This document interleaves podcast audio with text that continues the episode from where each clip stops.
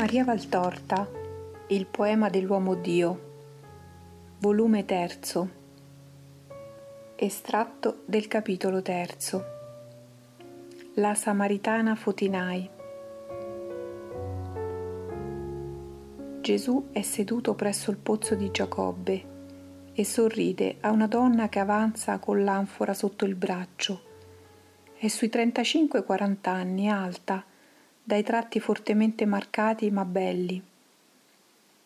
Un tipo che noi diremmo quasi spagnolo per il colorito di un pallore olivastro, le labbra molto accese e piuttosto tumide, gli occhioni fino ad essere smisuratamente grandi e neri sono sotto sopracciglia foltissime e le trecce corvine che traspaiono dal velo leggero anche le forme tendenti al formoso hanno un marcato tipo orientale lievemente molle, come quello delle donne arabe.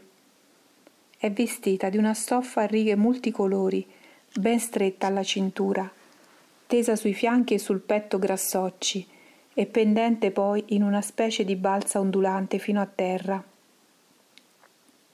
Ha molti anelli e bracciali alle mani grassottelle e brunette e ai polsi che appaiono dalle sottomaniche di lino.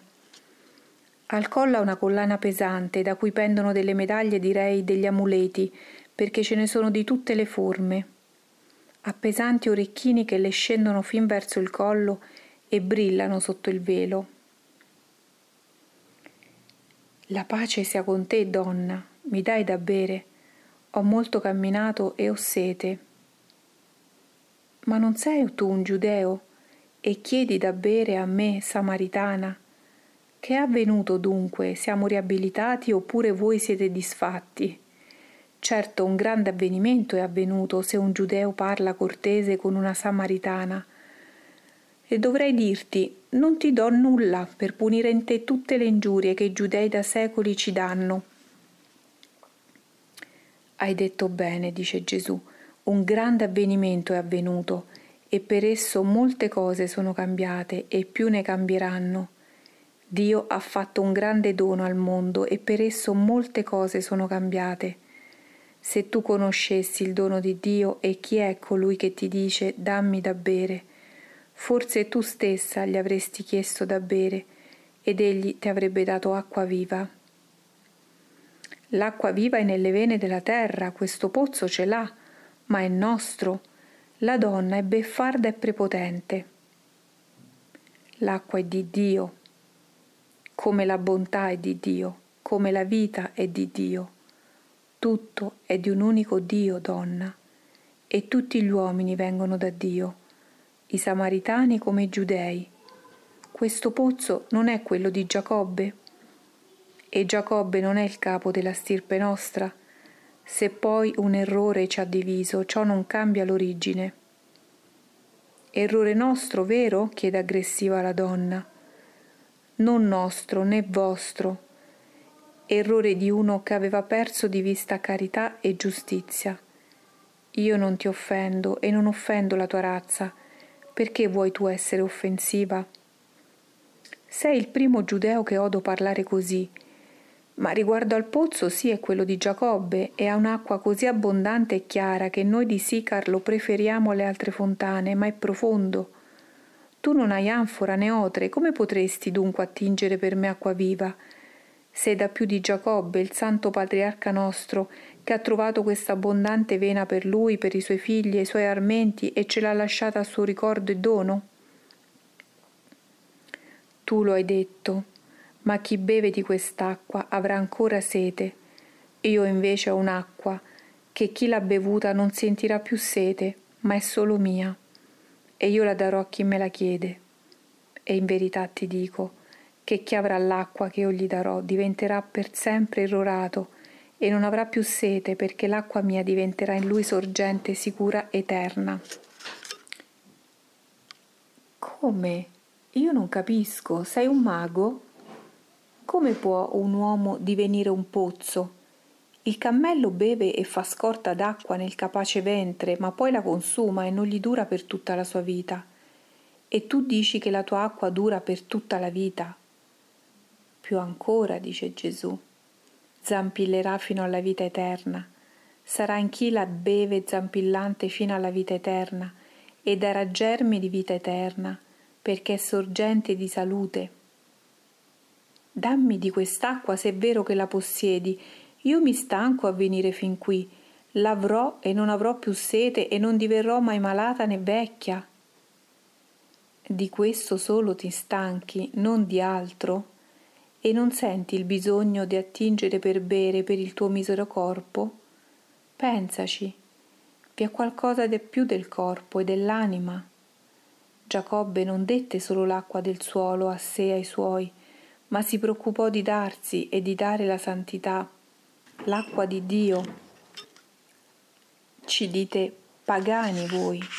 Se è vero ciò che voi dite, noi non possiamo essere santi. La donna ha però perduto il tono petulante e ironico ed è sottomessa e lievemente confusa. Anche un pagano può essere virtuoso e Dio che è giusto lo premierà per il bene fatto. Non sarà un premio completo, ma io te lo dico, fra un fedele in colpa grave e un pagano senza colpa, Dio guarda con meno rigore il pagano e perché, se sapete di essere tali, non venite al vero Dio? Come ti chiami? Fotinai. Ebbene, rispondi a me, Fotinai. Tu ne duoli di non poter aspirare alla santità perché sei pagana, come tu dici, perché sei nelle nebbie di un antico errore, come dico io. Sì che me ne dolgo. E allora perché non vivi almeno da virtuosa pagana? Signore, sì, puoi negarlo? Va a chiamare tuo marito e torna qua con lui. Non ho marito e la confusione della donna cresce.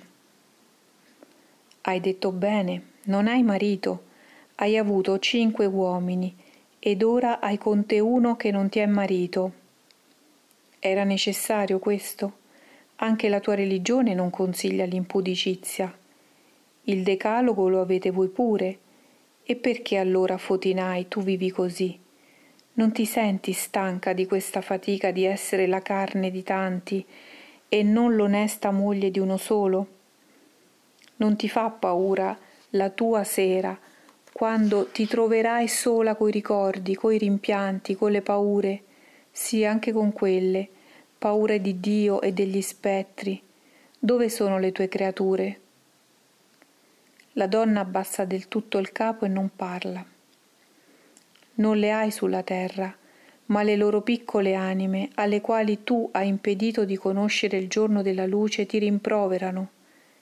Sempre gioielli, belle vesti, casa ricca, nutrita mensa, sì ma vuoto e lacrime e miseria interiore.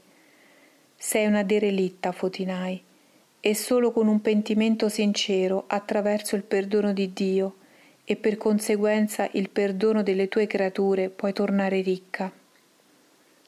Signore, io vedo che tu sei profeta e ne ho vergogna. E del Padre che è nei cieli non ne avevi vergogna quando facevi il male? Non piangere di avvilimento davanti all'uomo. Vieni qui, Fotinai, vicino a me. Io ti parlerò di Dio forse non lo conoscevi bene. E per questo, certo per questo, tu hai tanto errato.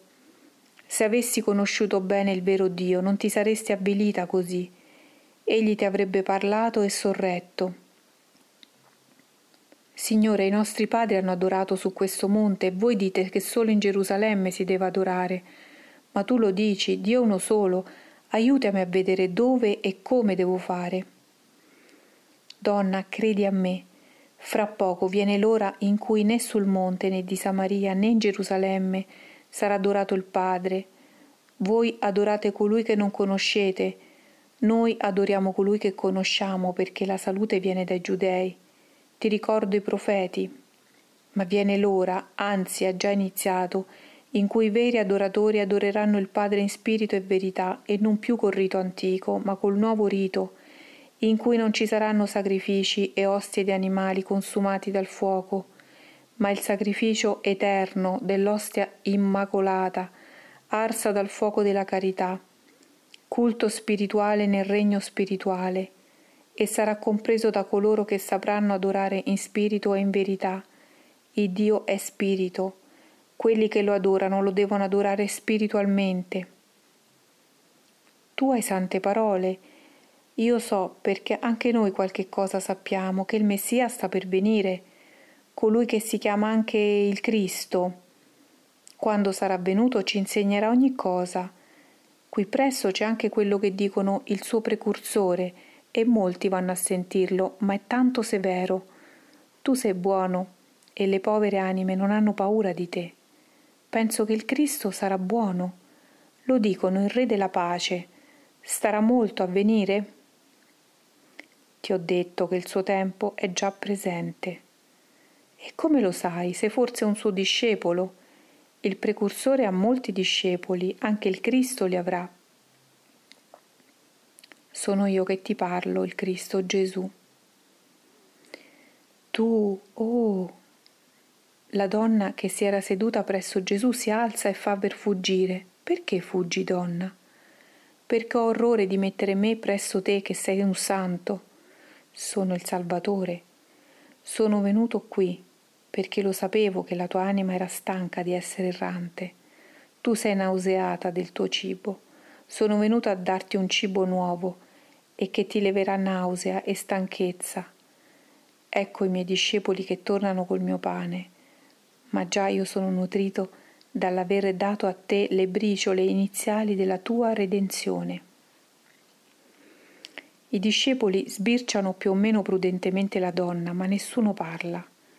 Lei se ne va senza più pensare all'acqua e all'anfora. Ecco, maestro, dice Pietro, ci hanno trattato bene. Qui vi è cacio, pane fresco, olive e mele. Prendi ciò che vuoi. Quella donna ha fatto bene a lasciare l'anfora. Faremo più presto che con le nostre piccole vesciche. Berremo e le faremo piene. Senza avere da chiedere altro ai samaritani, neppure di avvicinarsi alle loro fontane. Non mangi? Volevo trovarti del pesce, ma non ce n'è, forse ti piaceva di più, sei stanco e pallido anche un po'. Ho un cibo che voi non conoscete. Mangerò di quello, mi ristorerà molto. I discepoli si guardano tra loro interrogativamente e Gesù risponde alle loro mute interrogazioni. Il mio cibo è fare la volontà di colui che mi ha mandato e portare a termine l'opera che è suo desiderio io compia. Quando un seminatore getta il seme, può forse dire di avere già tutto fatto per dire che ha raccolto? No, davvero. Quanto ancora da fare per dire ecco che la mia opera è compiuta. E fino a quell'ora non può riposare. Guardate questi campicelli sotto il lieto sole dell'ora di sesta. Solo un mese fa anche meno di un mese. La terra era nuda, scura, per essere bagnata dalle piogge. Ora guardate steli e steli di grano appena spuntati, di un verde tenuissimo, che nella grande luce pare anche più chiaro. La fanno come coperta di, tenue, di un tenue velo biancheggiante. Questa è la messe futura e voi vedendola potete dire fra quattro mesi è raccolto. I seminatori prenderanno i mietitori, perché se uno è sufficiente a seminare, molti necessitano per mieterlo, e ambi sono contenti. Tanto il colui che ha seminato un piccolo sacchetto di grano e ora deve preparare granai a riceverlo, come coloro che in pochi giorni guadagnano di che vivere per qualche mese. E anche nel campo dello spirito coloro che mieteranno ciò che io ho seminato, si rallegreranno con me e come me, perché io darò loro il mio salario e il frutto debito. Darò di che vivere nel mio regno eterno. Voi non avete che da mietere. Il più duro lavoro io l'ho fatto, eppure vi dico, venite, mietete nel mio campo. Io sono lieto che voi vi carichiate dei manipoli del mio grano. Quando tutto il mio grano che io avrò seminato, instancabile, ovunque sarà da voi raccolto, allora sarà compiuta la volontà di Dio e io mi siederò al banchetto della celeste Gerusalemme. Ecco che vengono i samaritani con fotinai, usate carità con essi, sono anime che vengono a Dio.